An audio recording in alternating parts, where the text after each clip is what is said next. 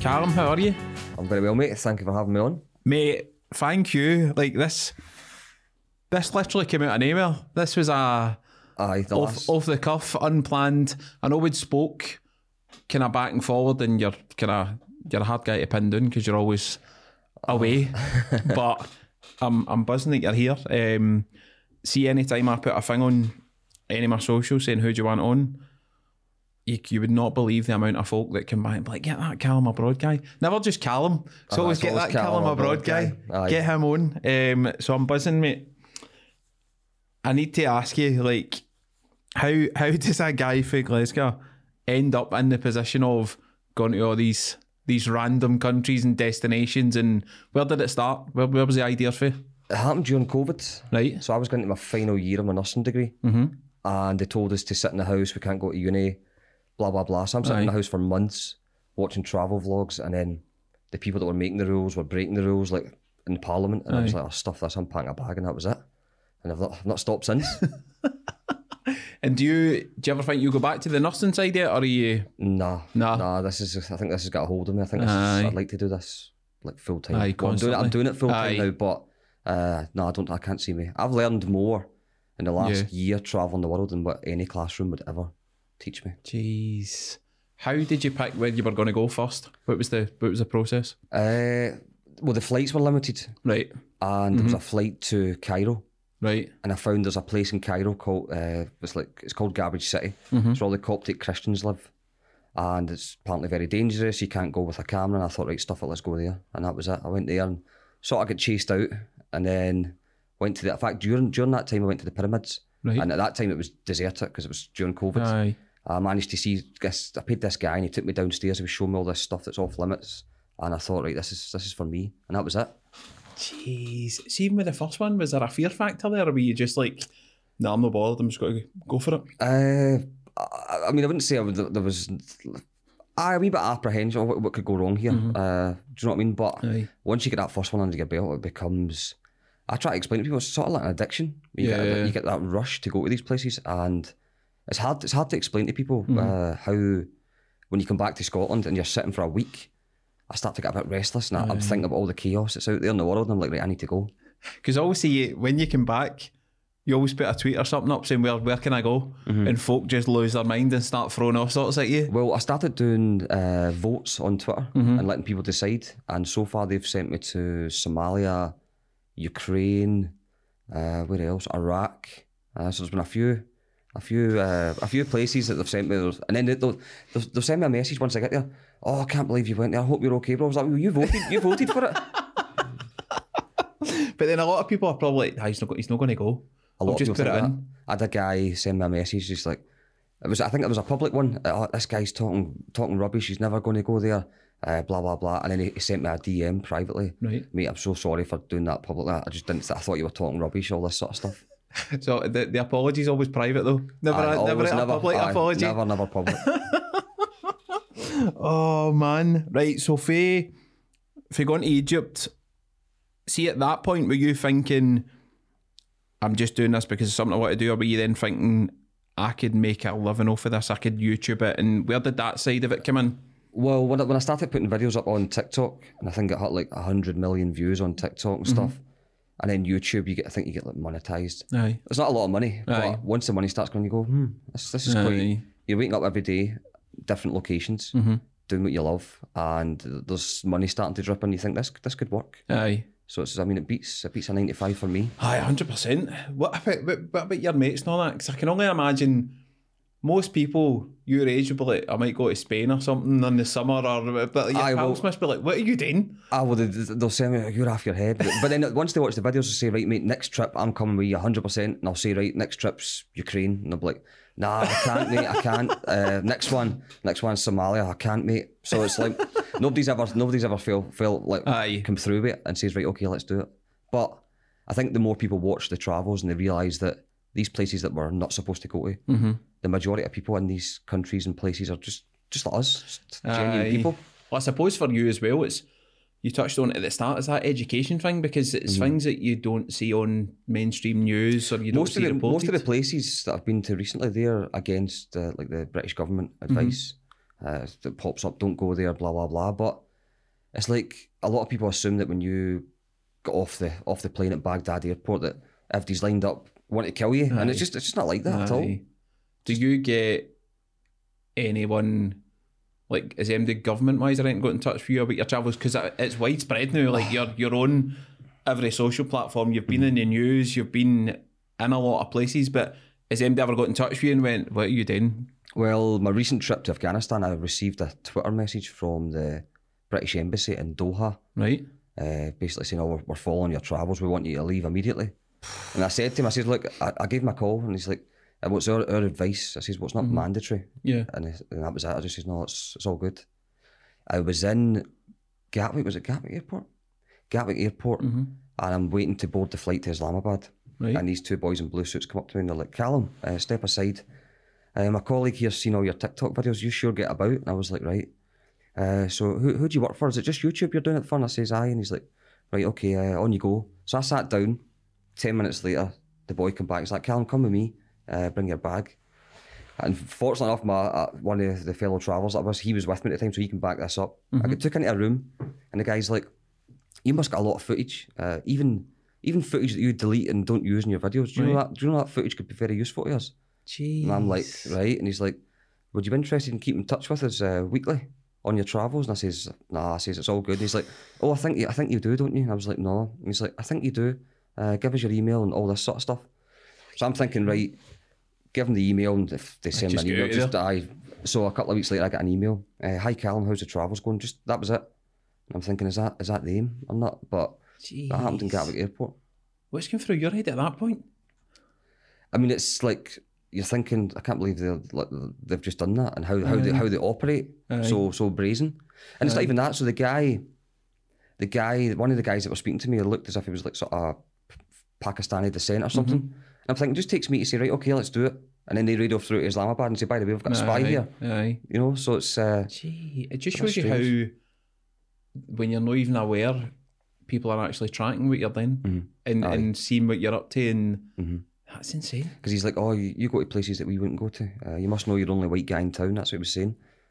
I'm thinking, right, it's bizarre because literally I'm just mooching about and showing people. It's not like you're going there on like missions or anything. Or, jeez. I mean, can you imagine doing that and getting caught somewhere like Afghanistan? Because I guarantee you they'd probably just wash their hands with you after you said, oh. Aye, you know? Well, I suppose it's once your usefulness to them runs out, then it doesn't make a difference, does it? No. Has anything like that ever put you off? Not really, no. I mean, recently in Pakistan, I received a message on my WhatsApp. Hi, Callum, it's such and such from Special Branch. Please let us know where you're going anytime you leave the house. Didn't think much of it. The next day, I left the house in the village. And as soon as I left, the phone goes, where are you going? And I'm like, oh, that's strange. Jeez. That's unnerving as well for you, because you you know they're watching you. Aye. I've had Special Branch turned up at the house as well in Pakistan. About 5 of them sat down, went through all my passport. It was at like 12 o'clock at night. After we'd done that, I thought, right, that's it, they're chilled. Next day I woke up and they were in the living room already. Jeez. Sitting waiting on me. Aye. So there's times like that you're thinking, is this worth the hassle? But you can't let it put you off, you know?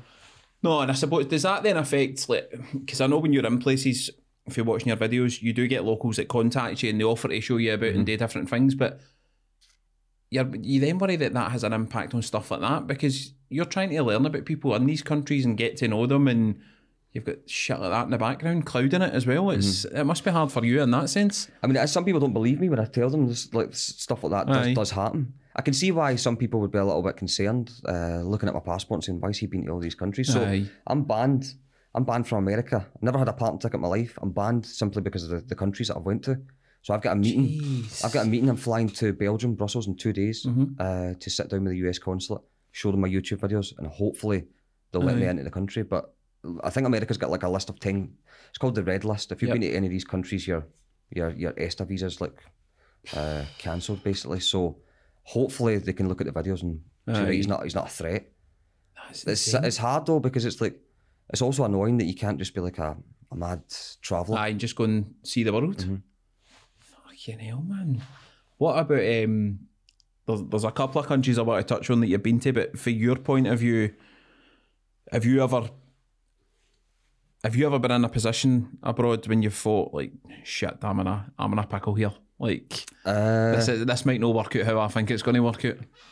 There's been a few occasions where I've thought, all right, I'm in the thicket here. Like, well, Bogota, Colombia, where a guy shouting gringo and chased me. I had to jump into a car and get took to a local house, and they're like, "Don't come here again. You can't come here if you're a white guy."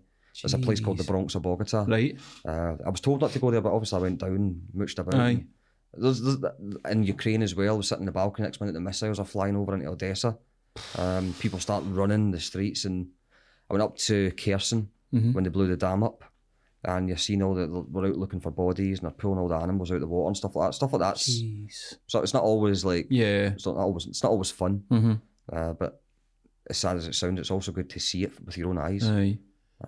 That's insane. And I suppose at points like that, it's probably the reality kicks in for you as well, because it isn't just a holiday at that point. You're seeing firsthand. Aye. So well, like Ukraine especially at this point in time, the destruction. Aye. Well, a lot of people.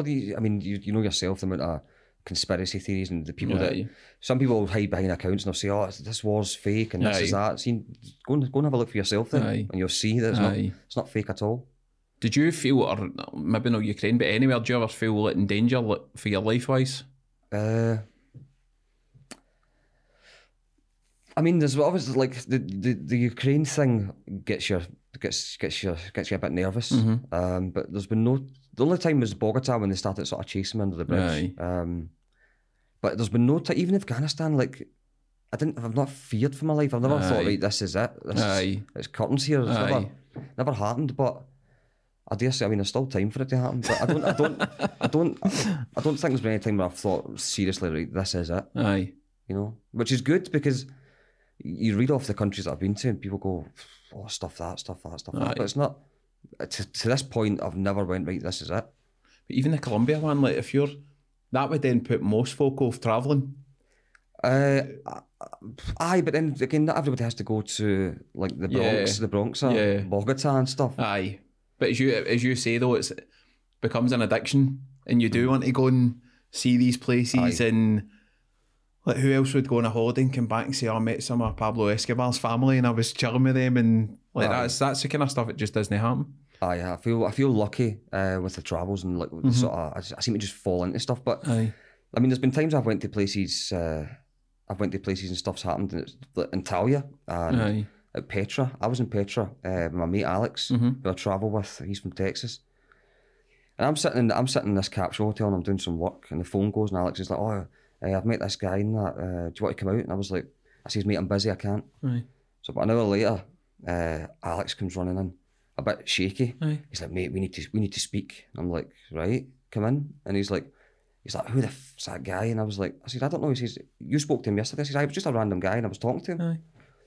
He says, anyways, the guy's like, oh, Mon will take you down, I'll show you this old ruin. Right. And Alex trusts a lot of people. Alex is like, oh, let's go.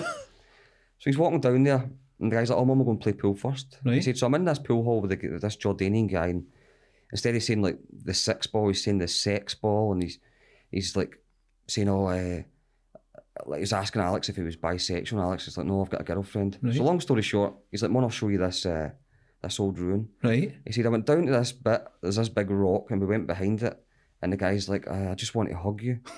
And I'm like, right. I was like, first of all... I would have been like, I'm not going behind that rock. I'm out of there. So he's behind this rock, and the guy's like, oh, I just want to hug you. Can I get a hug? Alex is pretty sound. He's like, sure, mate, you can have a hug. Proceeded to hug him, and he's like, you know that way if you stretch your leg, like your leg can start to shake? He says, so this guy's hugging me. He says, he must have thought I was terrified. He says, my leg's shaking because of the angle I'm standing at. And he's hugging me, and he's like, oh, hug me stronger than that. And I'm at this point, he's sitting telling me this story shaking, and I am howling, I'm in knots. And the guy's like, oh yeah, he's like, it's okay if two men have sex and all this. And I'm like, mate, get me. So the next day, this guy walked in the shop across the road for the hotel, so he was standing there every day. Oh, there's no escape then? And Alex wouldn't leave until I walked down with him. Oh, so man. Stuff like that happens in like places you wouldn't think. Aye. That's just like Petra, like sort of a holiday place. I mean, who's gone behind the rock in the first place? Well, that's what really? I said. And he's like, oh, there was these two donkeys and that. He's telling me a story and I'm howling, I'm going, oh no. But some people are very, very trusting. Aye, true. How, see, on that point though, see when you're in these places and you get messages for like locals and they're like, oh, I can show you X, Y and Z. How do you know what ones are trustworthy? And because that's a gamble as well for you. Aye, well, it's always a gamble that you go there and the guy could be, I don't know, like have ulterior motives. Aye. I had a guy yesterday sent me a message on Instagram, love your videos, if you want to come to Yemen, mm-hmm. The airport is now open, come to Yemen. Right. I had a little look through his profile, the guy looked, I mean, profiles can be deceiving, but it is your luck. Aye. It is your luck, so that something could go wrong, but so far, touch wood, everyone's been good. Aye. Honestly, the hospitality and the friendliness of people around the world, especially in these countries that we're not supposed to go to, is mind-blowing. Any real ones stick out for you that have like really like, above and beyond? Can I help you in when you've Pakistan, been? Aye. Like, in Pakistan, as soon as I step off the plane, it's like, oh, come to my wedding, come to my house. And I go to the village down in Azad, Kashmir. I met a guy at Islamabad airport and he's like, oh, I watch all your videos, come down, stay at my house. Mm-hmm. Went down, stayed at his house. I've been to countless weddings with him now. Mm-hmm. So the hospitality, in my opinion, has been number one in Pakistan. That's mental if you're just can't about Islamabad airport and folk are like, I've seen all your videos. Oh, that's crazy. The places I've been and people are like, you're that guy. And I'm like, aye. Just like, you don't know what to say. It's like, obviously it's nice, but same thing, that's weird. Like people for different countries don't know who you are, but hospitality literally in Pakistan is number one. So kind and generous, and you know that some of these people don't have much and they're willing to give you anything they've got. I try to explain that to people. I honestly think the West could learn a thing or two about hospitality. And I suppose it's that thing of you're seeing everything in the mainstream media and people are being fed by that and they kind of make snap judgments in all these countries without having stepped foot in any of them. And you're obviously gone there speaking to people. So you're seeing it firsthand, isn't it? What the media portrays it to be. Aye. It's like Afghanistan. Everybody's like, why would you go to Afghanistan? Why spend time with the Taliban? Well, that was the one that I'd noticed that you were getting a lot of stick on Twitter for the Afghanistan one, because people see Afghanistan, they just go, oh, it's the Taliban. Like, there's no, well, that's a country. Like, it's not just about that. But how was that for you then? When I first went to Afghanistan, I was nervous and a bit worried because you go over the Khyber Pass and you cross in from Pakistan on foot.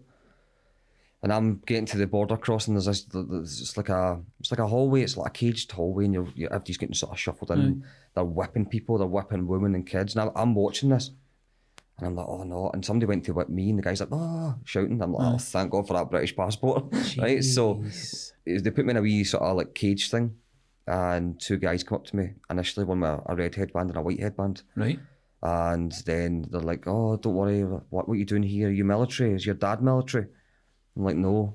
He's like, oh, it's fine. So I ended up speaking to more of them and I asked them about the headbands. And they were telling me that the red headbands are basically suicide bombers.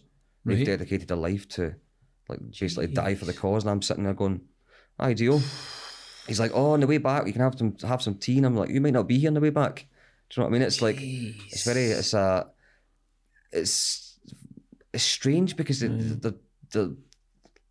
nice to you. They're not like the way you would think, very cold and don't like Westerners, not like that. So it's very strange. Because you went to the women's school as well, didn't you? When you were there, yeah, I went to a school that teaches housewives and kids, and they said that our husbands want us to get educated. Right. I spoke to young Taliban members who told me the only reason they joined the Taliban is because they get $100 a month. That's it.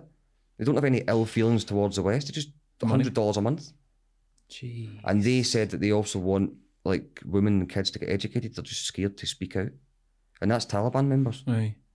So it's not like everybody who joins the Taliban are bad or want to kill you or anything. It's not like that. Or so I found it. Yeah. And when you were speaking to Taliban members, did you discuss any of the conflict stuff or that? Or I asked them if an ex-British soldier or American soldier wanted to come to Afghanistan now and maybe find some peace.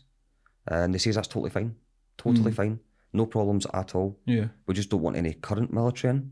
Right. Or obviously anybody come and try to take over or change their way of life. But they said they were totally fine with it.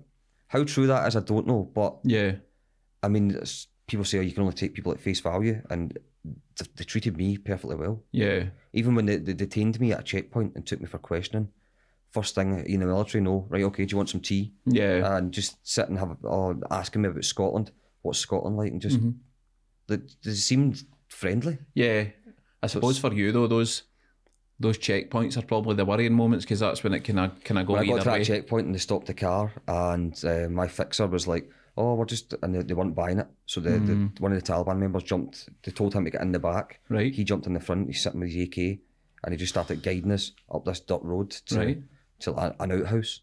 And that's when the questioning and stuff. But when you get to these checkpoints, they're all kitted out in American gear now, because America left so much stuff. So they look like a proper outfit. It's not like the old school Taliban you see in the 90s. They're all proper, the boots, the everything. They just look like a proper army. Which is more worrying as well, because when the questions start coming your way, you're kind of sitting going, well, an answer here could start off anything, really. Aye. I think as long as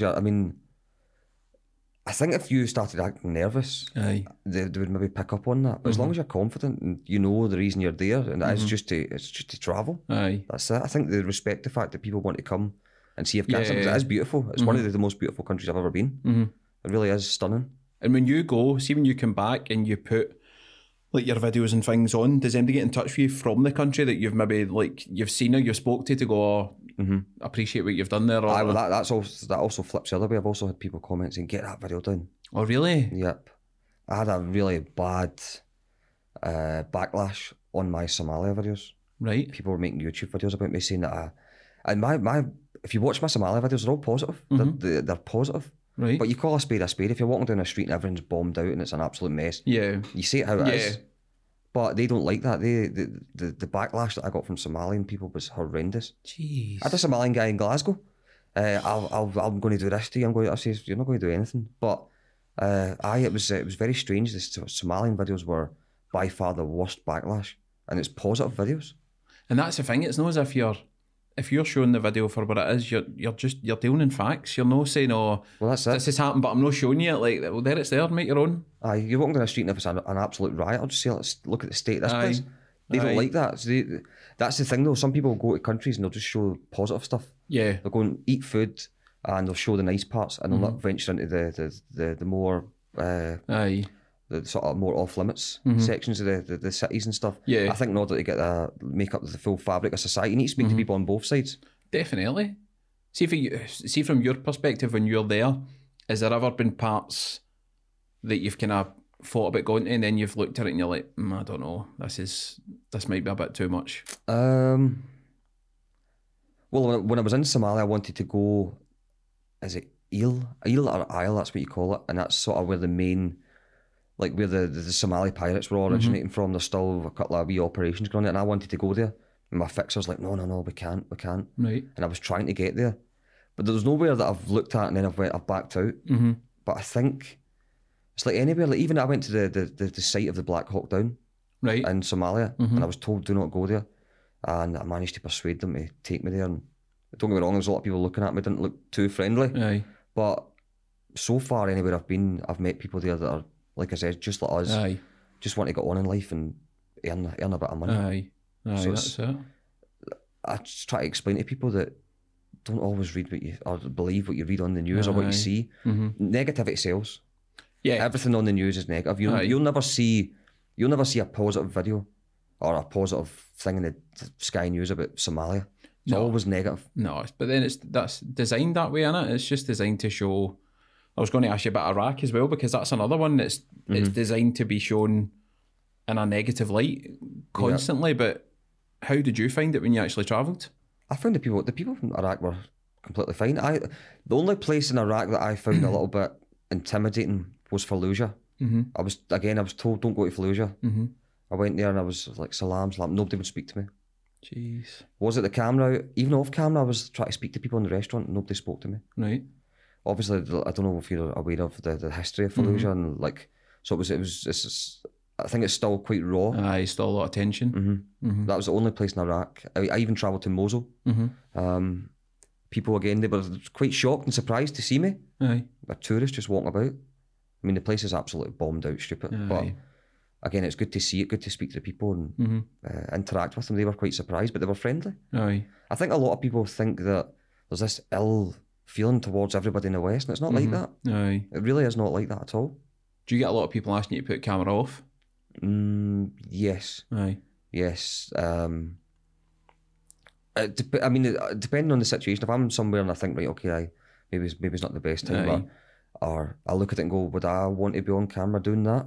Then I can judge it. But I mean, if I'm walking down the city centre main street and somebody tells me to take the camera off, I'll say no. Like, and we'll see what comes out. But yeah, I mean, there's been times where people have messaged me saying, mate, can you delete that video, or can you edit this and that? Yeah. And I made a video in Brazil, it's not on YouTube.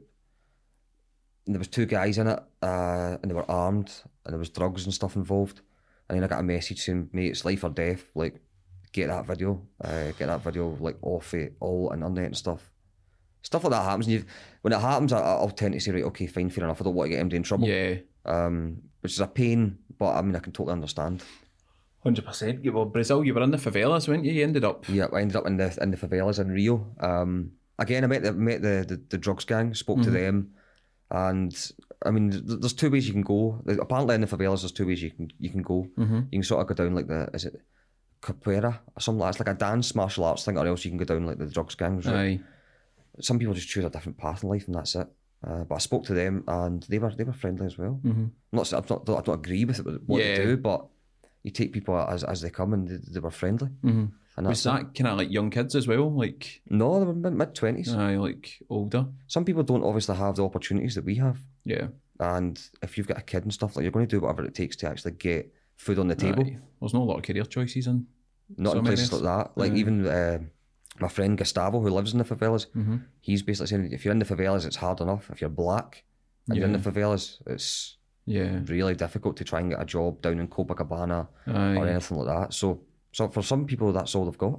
Which is mental, because when you think of Brazil, some of the cities are massively like affluent and full of money, and then you're not that far from the deprivation on the other side of it, and that's it. I mean, I was living in a hotel down in Copacabana, 20 minutes drive, you're in the heart of the favelas, where it's like, it's just night and day, completely chalk and cheese. That's insane. Where's the most dangerous place you've been? Or you've actually, maybe not been in direct danger yourself, but you just feel it in the air when you're there, you get a sense for it. I mean, there's different types of danger. If you mean just a constant sort of state of, I feel a wee bit on edge here, I would say Colombia at night. As soon as the sun goes down in Colombia at night, there's a different vibe. Just chaos. You just feel... Yeah. It just feels different. That's one place where I did feel a little bit on edge, even just walking about. Even down in Copacabana, it was during the day, it was like 1 o'clock in the afternoon, and I went for a McDonald's, right? I was just having a chill day, and I'm walking down the street, I've got my phone in my hand, and I've got a McFlurry and stuff. Aye. And these two big black guys came towards me and tried to grab my phone out of my hand, and I dropped my McFlurry. I was like, for fuck's sake, man, my juice and that. And everybody's just watching me as if it was like normal. Jeez. But I was told that I felt safer in the favelas than I did down in Copacabana. They don't want any trouble. The police don't really go into the favelas. Yeah. They don't want any trouble in there. So there's a sort of rule: don't annoy tourists if they come in, because they'll contact the police or whatever they might do. So I felt safer there. Copacabana, you get lots of... I'm not saying it's only criminals that live in the favelas, because it's not, because there's doctors and nurses and stuff. You get a lot of criminals from the favelas go down to Copacabana, right? And it's like a free for all, like to steal off tourists and stuff. Yeah. So I felt a lot more unsafe in Copacabana. I'd be more annoyed about the McFlurry. I was annoyed. I was raging. I was like, oh, did I go back and get another one? I just got the road. I was like, oh, stuff it. What about what's the most bizarre situation you've been in? Bizarre. I'll tell you a bizarre one, right? So I was in Antalya, Turkey, so not dangerous at all. Nice holiday place. And I went out to stuff my face, and I come back and I had like bags of juice and crisps and chocolate and that, and I'm walking up the stairs in this hotel, and this old Turkish guy, he's walking down, and he said something, and he's walked down, so he's below me and I'm up the stairs a wee bit, and I turned round, and he's pointing at me, and I'm like, what's he pointing at? And I'm like, I think he was pointing at... Well, I assumed it was pointing at the tattoos in the back of my legs. Right. So I turned round. I'm like, oh yeah, tattoos. And I turned back, and he grabbed me with the nuts. And he was right face to face me, and I'm like, hey! I'm like, no! no. And he's like, and I'm like, no. And he went to do it again. That was the start of my travels. And I'm like, right. And I grabbed my juice, my chocolate, and I'm running up the stairs to go back to this hotel. I was pure shaking. I was like, what the fuck just happened there? They're weird. Jeez. So that was bizarre, but that was in Italia. Very strange. Oh, man. Go for the tattoos too. I turned around and Alex just grabbed me. I got a fright in my life. I was like, whoa. It's always when you've got scan as well. I know, it's strange, isn't it? Strange. Oh, man. You, the one that I was quite fascinated with, you went to where the Bin Laden compound. Yes, was in like, Abbottabad, Pakistan. How do you even get into that conversation? I spoke to a guy. I was in Islamabad, and I was aware that there's rumours, because a lot of people don't believe he actually was in the compound. Yeah, and I knew it was like 2 hours away, and I was like, wait, what can I do here? And I knew they had like a, what would you call it? Like a, it's Pakistan's longest chairlift. Right. Mm-hmm. I was like, I wonder if I go there and I'll go to the chairlift and I'll mooch about and see if I can sort of drop it into conversation. Mm-hmm. And on the way there, I dropped it into my driver and he's like, oh, I know exactly where it is. I know somebody that lives nearby, let's go. Mm-hmm. We went and I was looking at Pakistan. The Pakistani government's knocked it down now. Yeah. So but you can still see the sort of compound. Uh-huh. And I spoke to some locals there and they're like, no idea he was there, no idea. And I'm like, really? And they're like, honestly, not got a clue. I don't know what to believe. That's one thing I'm a little bit... I don't know what to believe. There's people in that area who have pictures of Bin Laden in their house. So they have. It's. But then there's other people saying they didn't know he was. Well, that's the thing. So back then, the houses that are right next to it, if people watch the video, the houses weren't there at the time. Yeah. So that was sort of sitting on its own. And I suppose at the time it was like, well, it was fenced up, wasn't it? It was like a compound. Aye, it's proper high perimeter walls around it. But they were adamant. But again, a lot of people there said it was a load of rubbish and they wasn't even there at all. It's when you listen to people, in Pakistan, people are so close, very close with their neighbours and stuff. And you think, how would you not know? If you're in a place like that, because everybody's very friendly. Yeah. And it's like, how would like, if he was there, surely they must have known.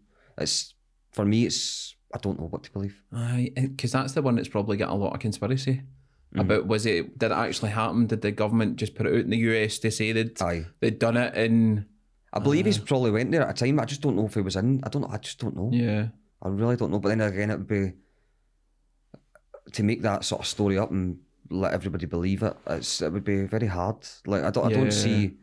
A lot of people think they didn't kill him either because they says they buried him at sea. Yeah, nobody's seen the.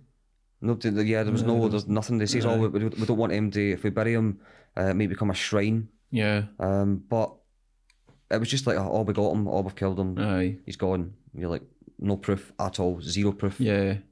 And that's... You think they would have released a picture or something. Yeah. But there's no proof at all. Well, they'd done it with the whole Saddam Hussein thing.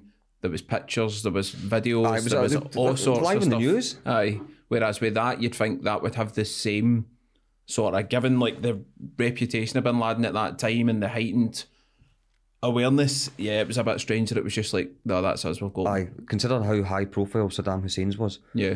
And Saddam Hussein didn't have any weapons of mass destruction. Mm-hmm. And Osama Bin Laden already, he took responsibility for 9/11. Mm-hmm. So you would think they would have made his a lot more public. Yeah. Yeah. So it's strange. Aye, definitely. For you, though, I suppose you see that... What's the kind of... I'm interested about the kind of US views of your videos because they have a very tunnel vision view of the media and how Iraq and Afghanistan, etc. are perceived. But do you get any feedback from Americans on it? I mean, I do get comments and stuff. It's like when I took Alex to Pakistan as well, and a couple of people were... would joke with them saying, oh, we don't like yous here, we don't like your country, all this sort of stuff. But honestly, the way people think the West, there's this ill feeling towards Americans. Is maybe there may be some ill feelings towards the government. Yeah. But not to just your average Joe Blogs. Yeah. It's not like that at all. That's what I try and explain to people, that this, oh, they hate us, so we should hate them. It's not like that at all. That's mental with the whole like youngsters join the Taliban, but then when you look at it from a monetary point of view, that's it. A lot of them come from the mountains. Aye. And if you're getting $100 a month to stand at a checkpoint or whatever, then so be it. They're going to do it. But then we would automatically think he's Taliban or he wants to kill me, and it's not. Yeah. It's just... Well, the equivalent of $100 over there to here is huge. Aye. Well, $100 is good money over there. Aye. Jeez. So there's two ways to look at things, and like I says, I spent time with him. I had tea with him. We're just chatting about life. Aye. Did your perceptions change of these places before you'd went to them and you'd like obviously met people and spoke to people? And did you come away thinking, do you know what, I feel a bit differently about these places? Well, the first place I ever went to that was sort of against government advice was Syria. Mm-hmm. And when you're driving into Syria, it's just totally bombed out. Mm-hmm. But once you get to Damascus, there's pubs, there's nightclubs. There's girls in them with like short dresses. The way like what, just like the West here, people would automatically think somewhere like Damascus is completely like strict and mm-hmm. there'd be no pubs and stuff there. It's mm-hmm. complete opposite. Mm. Was it in Syria where the video had come out? The one they put me on the news next to Kim Jong-un. Oh, how is that? So somebody went Business Insider and stuff, and people started contacting me. And Somebody sent me a link, and there was this video of me on Facebook. I don't have Facebook. Mm-hmm. And it had like 600,000 views, and I'm looking at it, and it was all in Arabic. Right. And I'm going, what does that say? And then Kim Jong-un popped up, and I'm like, this can't be good. Whatever this is, this cannot be good. And it says that I travelled to Syria to meet Assad's men, but instead of polishing their egos, I exposed their corruption, and they're now actively looking for me. And that was on the news as well in Dubai, and I think a couple other places, and I'm like, that's not good. Jeez. But they can print it, they can post or do whatever they want, and some people might think I went over there to discredit or make Syria look bad, and that's not the case. Which could have been hard for you in that position while you're in the country as well. It can cause you a lot of problems. Mm. There's some articles out as well about me. I think one's like the terror tourist or something. And I'm like, that doesn't go well. Like people think that I'm chasing war zones. Mm-hmm. I've just, the way it is like, at the minute, even if the country's at a war, it sounds terrible, but it probably wouldn't put me off going to the country to visit the country. Yeah. So they're just taking that as I'm chasing war zones and stuff like that. So they can print what they want, and it's not always good. Some people say, like there's no bad publicity, but mm-hmm. I don't know if I agree with that. No, 100%. If you're in a country like that where tensions are high and somebody just puts something out saying you're sane, a certain thing, it's very hard for you to pull that back and be like, mm-hmm. that isn't the case. Aye. More so when people are ready to make a snap judgment and go, I knew it. I knew that's why he was here, or... Aye. Yeah, that would put me off for life, mate. I'm not going to lie to you. Aye, well, stuff like that stuff like that's annoying. Aye. And that's why I'm very wary when, like, some news people contact me and they're like, oh, do you want to come on? And I'm like, what angle are you playing here? Yeah. Because, like, I done something recently as well with Clyde One. What was it? Was it the Afghanistan one? And then the next day they wheeled on some Afghan refugee in Glasgow, and he's saying, oh, don't do what this guy does. If I go to Afghanistan, they'll kill me. And I'm thinking, right, okay, they might kill you. Yeah. But your life's different from mine. Yeah. You know what I'm saying? Everybody's got a different life and mm-hmm. A different past and stuff. So they might kill you, but why bring that into my conversation? That's not a comparison talking about to you. Aye. So it's stuff like that. Negativity sells, like we said. Aye, but it's hard as well because you're. In a way, you do want that kind of option to go to the like radio press because you want to educate people on, well, this mm-hmm. is what I found. Yeah. Here's the positive things, but you're worried about the spin that then gets placed on it. And as mm-hmm. you say like that, you're trying to do a thing where you talk to a radio and then it's spun the other way to be like, oh, he shouldn't be doing this. An example of that would be, obviously, like I said, I'm banned from America. So mm-hmm. in 2 days, I'll need to sit down, show them the videos. Now, they go through your social media. Aye. They're going to go through my social media, go onto Twitter and see pictures of me with the Taliban and the mm-hmm. Mujahideen, mm-hmm. Maybe firing guns in Pakistan. And I can see that they might go, hold on a minute here. Aye. But all I'm doing is travelling. Yeah. And like Azad Kashmir, there's a big gun culture. Mm-hmm. They fire guns at weddings. It's a cultural thing. So it's easy to look at something and go, this guy's dodgy. But then you put a bit of context to it and you realise it's not. Is that any different than nobody can go to Afghanistan without speaking to the Taliban. It's impossible. Whether the West likes to, because Britain and America, they don't recognise the Taliban as a government. Yeah. we're going to have to, because they are the government, and that's it. They've left, the Taliban are now in power. Okay, so a lot of people don't want the Taliban to be in power, but they are, and that's the bottom line. You can't go to Afghanistan without speaking to the Taliban. Yeah, and that, I suppose that's the... There isn't any way around that. It's not as if you can just go in a different way, and they'll be aware of everybody that's travelling as well. Like, they're obviously in control of that part of the world. So, as you say, you're going to checkpoints, they check your passport, they question you, they know it, everything. Yeah. They probably know more than they're letting you know that they're aware of. So there's no way around it. You're talking about firing the guns. Any different than going to Vegas and going to a firing... Well, that's the difference. And doing the same thing. The only difference is they've probably got a little bit more regulations and stuff. Yeah. But it's the same. It's the same thing. Yeah. I don't see. It's. I mean, I do think that the West. I'm not saying that the Taliban have done some terrible things in the past. I spoke to them about that, and they were saying that they're trying to change, try to turn over a new leaf, and get recognised as a proper government and act accordingly. So if they're trying to do that, and they're saying they're doing it, and they're well... That's another thing. So we're talking about how they're trying to change. When I was in Afghanistan, I met a big tour group of Filipinos. They were all maybe in their mid-50s. There was about 20 of them just mooching about Afghanistan, on a tour. The only time people see Afghanistan videos is when guys like me will post a video. Yeah. But they don't see the amount of tourists that actually go there. They don't have YouTube channels. Yeah. Or if there's something horrendous on the news. Exactly. That's the only other time that you would... Yeah, you would see it. So it's like the US Embassy in Doha, they didn't know that I went to Afghanistan until it popped up on their social media. They had no information. That's why there's no embassies or consulates or anything in Afghanistan. So if anything goes wrong, they have to go through the British Embassy in Islamabad or Doha. So I can see why they'd be a little bit worried for a British citizen to be walking about there. Because it's hard to sort it out. Yeah, if something happens. Like, my friend's just been released after 8 months. He was in Taliban custody for 8 months. Jeez. They thought he was a spy. So just a traveller as well? I was supposed to go with him. Right. And he went a couple of days before me. And when he got there, they arrested him. They kept him for 8 months. Stuff like that give you the fear? Well, when that first happened, I was like, oh... At one point, I'm like, oh, thank God I wasn't there. But... I spoke to him while I was in captivity, phoned me. I was like, how's things? He's like, mate, totally fine. He's like, we're sitting watching like Rambo and Titanic that night with the Taliban. Right. They're bringing me food, like, they're not been bad, and we're just sitting chatting. And I'm like, right, but he'd done that for 8 months. So by the end of it, he was starting to climb the walls. So how did he end up getting released? Did they just make a decision, or...? They went through... Well, he got detained with several other people. Right, okay. And one of the guys that he went with... And now, this guy, he didn't really know... he knew of him on social media, and the guy says, look, can I come to Afghanistan with you? He took him to Afghanistan. The Taliban then arrested him at a checkpoint. Right. And that guy's... Obviously, he's worried sick, so he's like, oh, Miles could be a spy. So he told the Taliban that Miles could be a spy.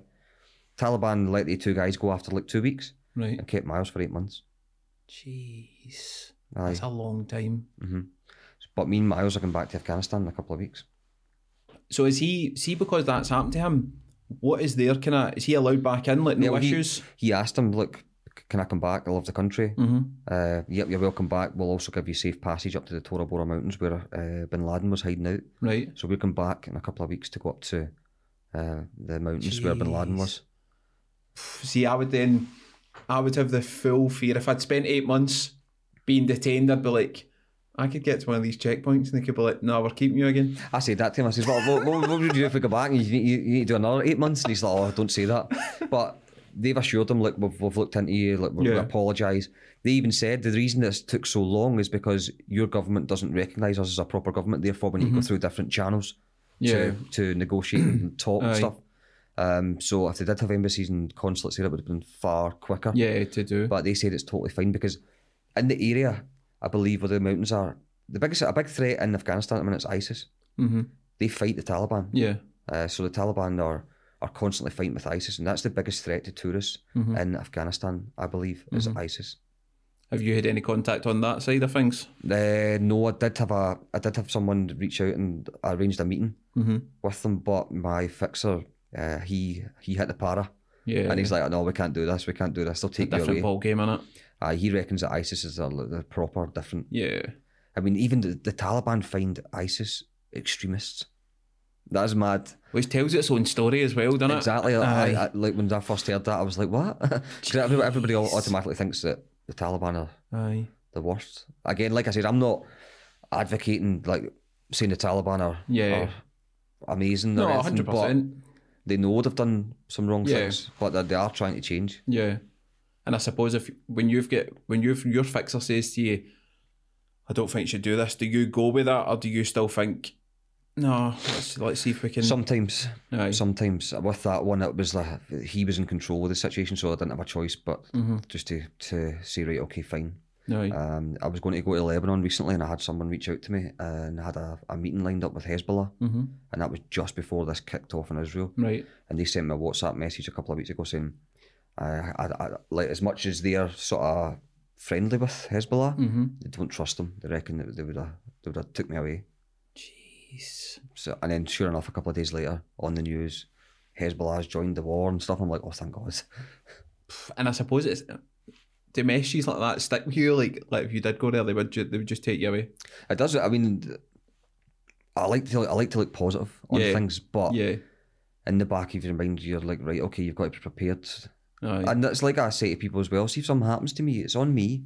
It's not on anybody else. It's not on like, it's like when we do the votes on Twitter, and people are voting for me to go to like Somalia or Ukraine or whatever, and I tell people like, if anything happens, it's on me. Nobody's dragging me there. No. And that's the thing, because you get a lot of people, and you've probably had it in your DMs and messages, you get a lot of people meshing and going, oh, he's off, he's not, blah, blah, blah. But you're making a conscious choice to go and you're an adult. Do you know what I mean? It's not as if you're saying, everybody come and do this. You're like, I'm doing it. Aye. I'm doing it because I want to do it. I'm not asking you to do it. Aye. I mean, I would encourage anybody if they're able to travel and learn about different cultures and explore. But I'm not telling people to... go to the front lines in Ukraine and jump in these places and do what I'm doing. I mean, I'm not telling them not to do it. I'm just saying to see if it feels right, and like you've sorted it out and you can do it. Then why not? I have noticed now, and you probably notice it more. There is a lot of kind of travellers appearing now on socials that are going to different countries and different things. But I suppose that's a reinforcement for you as well, that there is people watching and going, do you know what? I'm going to go and try that and see a bit of the world. I got a message last night, and I got another one this morning that was like, I think I posted it on my Instagram wall, and it was like, oh, we were watching Callum's videos, thanks to Callum, we're now travelling the world, and stuff like that. And I'm like, that's pretty good. It's good that somebody's actually looked at them, and I'm going to do that as well. I would highly recommend if you can. I know it's not possible. Some people have families and they've got kids now, and they're in a position where it's not easy. But if you ever do get the chance to travel, I would highly recommend it, because it does open up your eyes. Yeah. Do you get people messaging you for like advice on that they maybe want to go and do it? And my inbox is full with people. People also asking to come with me. Oh really? Just a lot, just random. Oh mate, I love your videos. I would love to come with you. I've got a guy messaged me at the weekend saying, "I'm going to Ukraine. I'm going to Ukraine in a couple of days because I watched your videos. Me and my mate are going. Two guys from Edinburgh. We'd love if you could come with us." And I'm like, I says, well, I'm going to be in Belgium. I says, if I can make it, I'll come over and meet you in Odessa and that. And they're doing exactly the same trip that I'd done, and all because they watched the videos. Now, I'm reading that going, right, hopefully nothing goes wrong. Aye. Like, obviously, I never told them to go, but they've watched that and they've been inspired by it, and now they want to go and see something. So, to me, it's also a good thing. 100%. What advice do you give to these guys that do message you and say, oh, can I... Well, usually if somebody messages me and they're going somewhere that I've been, and if I've got any connections or contacts, I'll usually put them in touch and see if they can help them, give them advice or meet up with them. Yeah. At least that way they've got a connection to the place they're going, just in case anything happens or anything like that. But yeah, I do try and help them or tell them the best sort of place to go or the best area to stay in, maybe somewhere to sort of watch out for. Aye. So I do try and help as best as I can. Aye. But like I said, anything can happen. You can go to Benidorm and get... glassed, do you know what I mean? You can get, anything can happen anywhere, so it's on people to make that choice for themselves. Definitely. What about, see, from like going to all these places, what's the kind of biggest learning that you've taken away from a country or an incident you've kind of went left and it's stuck with you? That's a good question, because I mean, there has been times when I've been travelling, and it's like a lot of the countries that I travel to are Islamic, and a lot of these countries have got like bad reputations for like extremist groups, like Al-Shabaab in Somalia, Iraq, ISIS. You do have some sort of rogue Taliban outfits in Pakistan, stuff like that. And when you go and spend time with even like these extremists and you speak to them, you do realise that, okay, they've got a different opinion and a different look in life, but they're, honestly, people across the world are just the same. Yeah. They just want the same things. And I think just speaking to people, and a lot of people think when you go to these countries, like I said, they're lined up and they want to kill you. Yeah. And I've learned that's not really the case. Okay, you're going to have bad people everywhere. Yeah. But I do think the majority of people in the world are friendly and kind and hospitable. And I would never have thought that. Yeah. Hadn't I packed a bag and travelled the world. Easy to look online, look at all the bad videos and think, oh, I'm never going there, they're terrible. People forget, though, people forget about the... It's like, I say, the British government will say, oh, we advise you don't go to Somalia, or don't go here, don't go there. Have we just to forget about all the ordinary, decent people in the country? Yeah. Just because there's a very small minority, like, extremist group. And so it's like... I honestly think as well the West, some of the Western governments have got this thing where, okay, we'll just show negativity of that place all the time because if anything kicks off in the future, it'll justify why we're there. Yeah. And we just forget about all the innocent, decent people in these countries. Right. And I suppose for you as well, you're, from a cultural point of view, you're getting right in depth to people who are, as you say, they're different religions, maybe different belief systems, but essentially they're all just the same. As you going earlier, try to... It's like I've been invited to a few different things. So there's a cannibal tribe, Papua New Guinea, right? To spend time when this guy's dying. Somebody in the tribe's dying, and I've been invited to go and spend, like, if I time it right, they'll then eat him, right? And jeez, so to us and people listening, they go, what? Right. But it's a culture. This is what they do. It's their culture. Yeah. There's the bestiality tribes in South Sudan. Make of that what you will. To us, it's crazy. Now you drop somebody from the village in remote Pakistan into the Glasgow city centre nightclub on a Saturday night, and everybody's partying and drinking and going off their head, they'll be like, what's this? Aye, where have I landed? Aye, so it's different. It's just it's a different culture. But I can see why some people be like, oh, that's. Aye. But then you flip it round and you say, well, what would they think of us? And some of the stuff that goes on here in Scotland. Yeah. So there's two ways to look at it. And I suppose that. It's that whole judgment piece as well, because when you were doing the Colombia one and you were spending time with the Escobar family, and you look at the comments online and people are like, oh, but he was a criminal and things, and from your point of view, his family weren't. Like, yeah, he was obviously he done what he done, and he made his money and whatever, but you're spending time with the people that dealt with the fallout of that situation rather than the... So sometimes people don't separate the two. It's like you're promoting criminality and whatever, but when you look at it, you're like, well, I'm speaking to the guy's family. I'm not promoting anything. Yeah. I'm talking to people that have dealt with that situation. Yeah, I mean, Roberto Escobar, he was on America's Most Wanted list as well. He's done a lot of bad things, but just to speak to these people and have a chat and like learn about like what they think and what they feel and what they think now, looking back, stuff like that. I mean, if Tony Blair's been able to walk about the EU at the minute and do speeches and get paid a fortune, and he's killed more people than anybody else, then that is what it is, isn't it? Yeah. Like, I'm not... Yeah. It doesn't... If people say, oh, you shouldn't be speaking to him, well, I like to make my own mind up on who I should speak to. I would speak to most people, and I don't... Like, you'll never know unless you ask questions. No.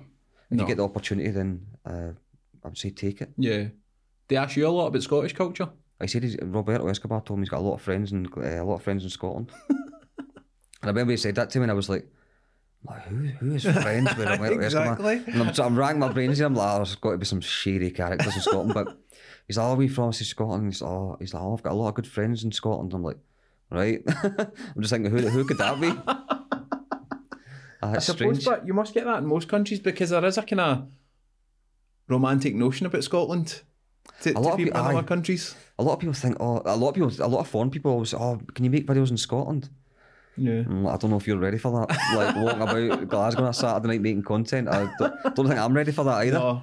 But a lot of people put this image of Scotland. It's like the rolling hills and everybody wears kilts and we all, you know, like it's all nice. It's like Braveheart. Aye, and it's oh, there is some nice places in Scotland, no doubt about it. But I think some people's idea of Scotland's a lot different to the reality. Aye. A lot different. Let's say I've spoke about obviously you getting your nuts grabbed on a stairwell and getting nearly robbed of your phone, but any kind of genuinely funny moments you've had that you look back and you're like, that was class, like that was absolutely class that that happened? Funny moments. Well, I travelled to this, remember the guy I told you at Islamabad airport that invited me down to his village? Yep. I went to the village and the first day I went a wee walk and then I got back to the house and he's like, oh, by the way, there's rumours going about the village that you're a spy. There's a lot of the elders are telling everybody, like, don't trust this guy, he's a spy. Mm-hmm. Obviously, I'm walking about with a camera. Right, okay. I'm like, right. And these rumours were sort of persistent all week. Like. So I stuck it out in the village for 2 weeks. And by the end of it, I was invited to the village chief's wedding. I'm on the stage and I'm up dancing. They're all throwing money over me and stuff like that. I thought, you know what? That's pretty good. I'm glad I stuck that out. And I remember sitting there and I remember saying it to my mate and I was laughing about it because I'm like, 2 weeks ago, a lot of people would have sort of went, right, I'm off. Like if they're calling me a spy, I need to get out of here. But again, just stuck it out. And before you know it, I'm at the village chief's wedding on stage. It's amazing how we rumours start though. When somebody like new turns up somewhere and they see the camera and they're like, he's going to be a spy. Aye, a lot of people like that looking at the camera. What's the camera? Why would you want to come here and video this? Like, people don't realise in these countries that in the West it's so different. Mm-hmm. Like, we've not got that sort of village life, like proper old school village life. Mm-hmm. And to us, it's fascinating. But to them, they would think, why would you want to come here and not be in the West where it's all. Yeah, you've got everything. Aye. They don't understand that, a lot of people. So I don't blame them for being a little bit curious or thinking, why is he here? Aye. So no, I mean, it's just, again, it's just speaking to people. Yeah. Explain what you do, maybe show them some pictures, show them the videos, and then they sort of loosen up a bit. Aye. Mm-hmm. See, on the other side here, and you were talking about Ukraine earlier, and obviously you're going there and you're seeing mass devastation. How do you switch off of that? Because stuff like that will stay in your head for a long period. You're seeing things that you shouldn't really see, in the sense of like people dying and the aftermaths. But I found a Russian helmet and had a bit of brain. Yeah, how do you part that and kind of not forget about it, but try and move on and keep going with it, because stuff like that must be quite harrowing. It is. It's sad. I mean, when I was seeing the dead animals and stuff getting pulled out of the water, and the animals were sitting shaking. In fact, I put a video on Twitter and it's like the animal's just shaking. It just looks as if, like, what's going on here? Mm-hmm. At that point, I'm thinking to myself, is it them that's animals or is it us? Mm-hmm. When you look at the chaos round about you. But spoke to Ukrainian women who lost their houses, lost everything.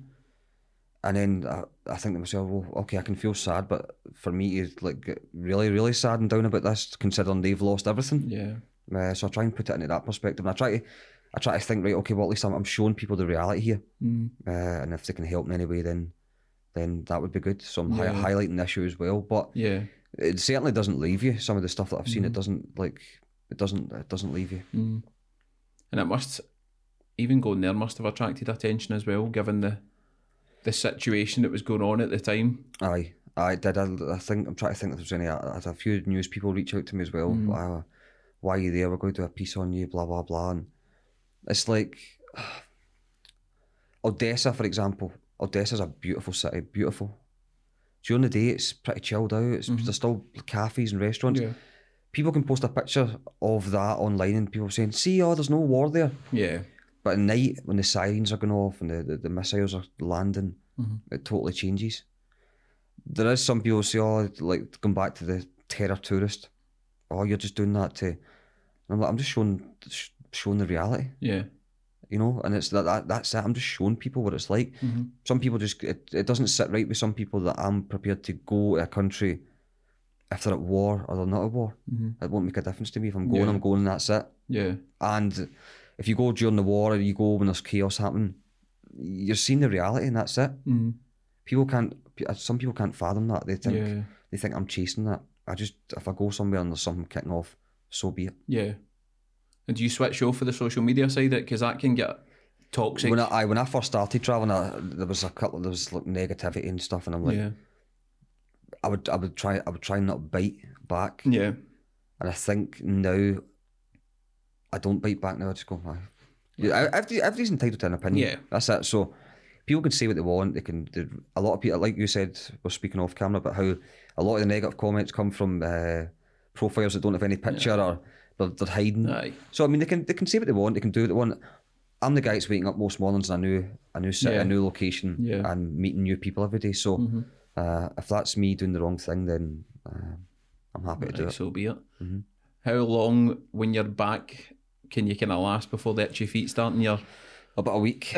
Really? When I come back, I'm like, oh, this is good, we're chilling. I don't really drink on my travels. Right. So I'll go to the pub, we'll chill mm-hmm. out. I'll eat all sorts. I'll be eating every McDonald's, kebabs, Chinese, mm-hmm. rolls and sausage, bottled wine brew.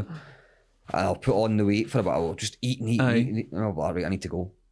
It's like a lot of... When you're in Scotland, and I'm not saying this is everybody's friends mm-hmm. group, I find that the only time you really see your mates is when you're going out to get a drink. Yeah. Most people socialise when they go to the boozer. Mm-hmm. In these other countries, most people go out and they'll just go out any mm-hmm. day just to sit and have tea or just to take a walk. The streets in like Pakistan are always lively. Street vendors, mm-hmm. there's stuff happening. Aye. Tuk-tuks, the sound of the beating mm-hmm. tuk-tuks. You come back to Scotland, it's people go to work Monday to Friday. Yeah. After work during the week, they'll just go in, get their dinner, chill for a couple of hours and go to bed.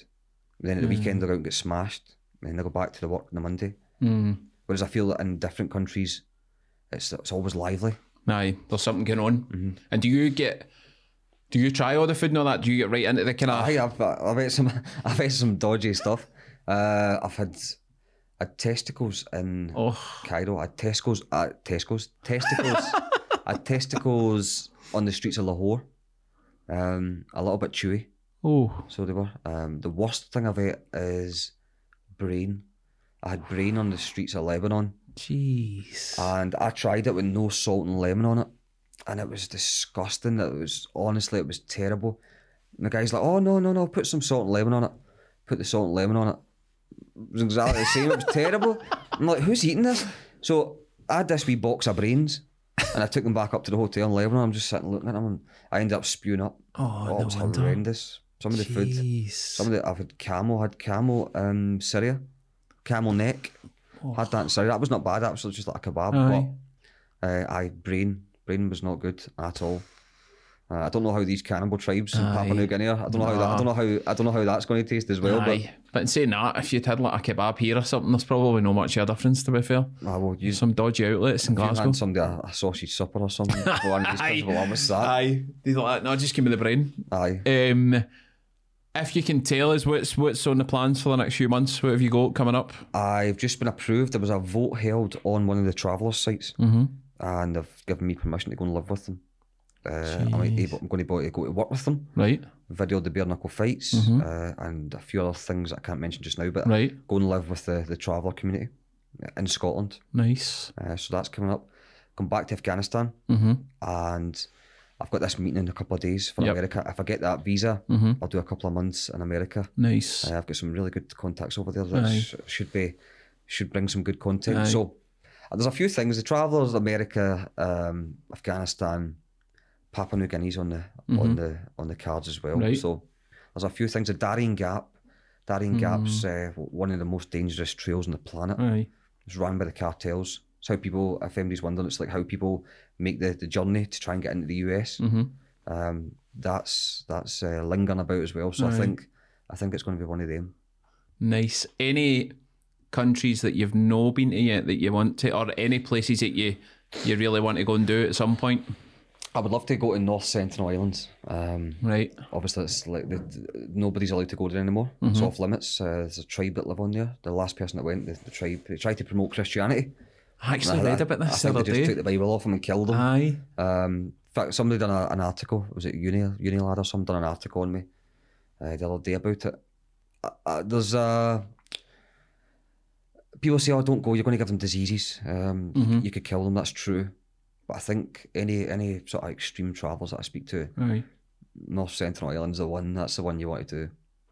So whether I get there or not, hopefully one day I'll get there. I'd like to. Aye. I think that would be amazing. That would be I watched something recently, and it was a guy who met this uncontacted tribe, and they're looking at him. He's white, and obviously they're black, and they're touching him, and they're scared, and they're showing him like a lighter, they're showing him matches and stuff, and they're like dead shocked. And I'm like, it'd be amazing to have that, have that experience with 100%. Some of these people. But again, you don't want to put anybody's life at risk. Yeah. Yeah, North Korea would be good or not. North Korea's closed. I mean, I've been emailing almost weekly. When you open, they closed during COVID. Right. And they never opened back up. Right. There's whispers now that they are opening back up. They've let a few Chinese tourists in. So I contacted some tour guides and like companies in China to see if I travelled to China, could I go that way? And they said it's still not open to like international. It's just a few Chinese people. Yeah. As soon as that opens, I'll be there with bells on. Aye, that would be amazing. I think it's more the nobody really knows. A lot of people say, oh, it's like, that's all set up, it's all staged, they only take you to where you want to, or where they want to show you. Yeah. I've seen people go into supermarkets in North Korea and like there's nobody there, and it's like all just set up. It's very strange. Aye. It's a strange country. Yeah. But it's fascinating as well, because you see them all clapping like hysterically, and you're like, are they putting that on, or are they genuinely like in their mind, Kim Jong-un is the supreme leader, he's the best thing since sliced bread. But is that what piques your interest, though? See, when you see places like that, where you don't really know what's behind the... I mean, it's like, I would like to go and see that. I think I'm a good... Like, I can look at someone and say, aye, that's staged, or no, that's real, or, and just speak to people and see what they think. North Korea is a very mysterious country. Not many people get to go there. But believe it or not, there is tour groups that go there. Prior to COVID, there was big tour groups that go. It's a weird country. I think a lot of people are interested to know how like the one thing, like I say, that always gets me is when they're clapping and when they see Kim Jong-un and it's like they're overcome with emotion, they're crying. I'm like, are they just doing that? Just to like, you know, just to or do they genuinely feel that love and admiration for the leader? What do they actually know about the outside world? Like outside. Well, that's the other thing, that they don't really, they're almost cut off completely. So they're not. I don't know what their internet as well. I think their internet's limited. It's probably heavily monitored, isn't it? I think it's very limited to what information they can get as well. So it's be good to speak to these people and say, like, do you know about this? Do you know about that? And see what they come back with. The traveller one will be class as well, because that's probably another section of society that polarises a lot of opinion from various people. Yeah, I mean, it's like it's a very closed off community. It's hard to like penetrate and get involved with them. Again, a lot of people think, oh, like you've heard all the words that travellers get called, and they're all criminals. They do this, they do that. I'm not saying there's not. Of course, there's criminality involved with some of the traveller communities, but with that, I've seen some stuff, and you see their wives at home. They're very house proud. It'd be good to speak to them. How does it work with school in this modern time? Do the kids go to school? Because a lot of travellers now don't move about. They've got the static caravan. It stays there, and that's it. So it's interesting to speak to these people. And with the bare knuckle fighting, like obviously some people would frown upon that. Well, that's terrible. But it's their culture. It's what they do. Tradition. So it's interesting to see this, speak to them about it, and see how they feel in modern times. How the modern society is affecting the way they want to live. Mate, this has been class. It's been good to actually. I watch the videos, but it's been good to actually speak to you as well, because it does dispel that thing of I'm just going here to show you this, and I'm just going to jump on. There's something going on. I'm going to go there and film it. It is more than that, because you're going to then speak to people who are wanting to learn about things, they want to know about other things outside their country, they're wanting people to know about their country and the good people that are there. So, yeah, I don't think it's any sort of negative at all what you're doing. It's a educational thing for most people. I think so. I mean, the main thing, I'm getting educated. Like I said, it's the best education I've ever had, is actually going out and speaking to people in the world. And if people can look at this and it might change a few perceptions, then happy days. That's good enough for me. Definitely. Brilliant, mate. Thank you. Enjoyed it. Appreciate it. Yes.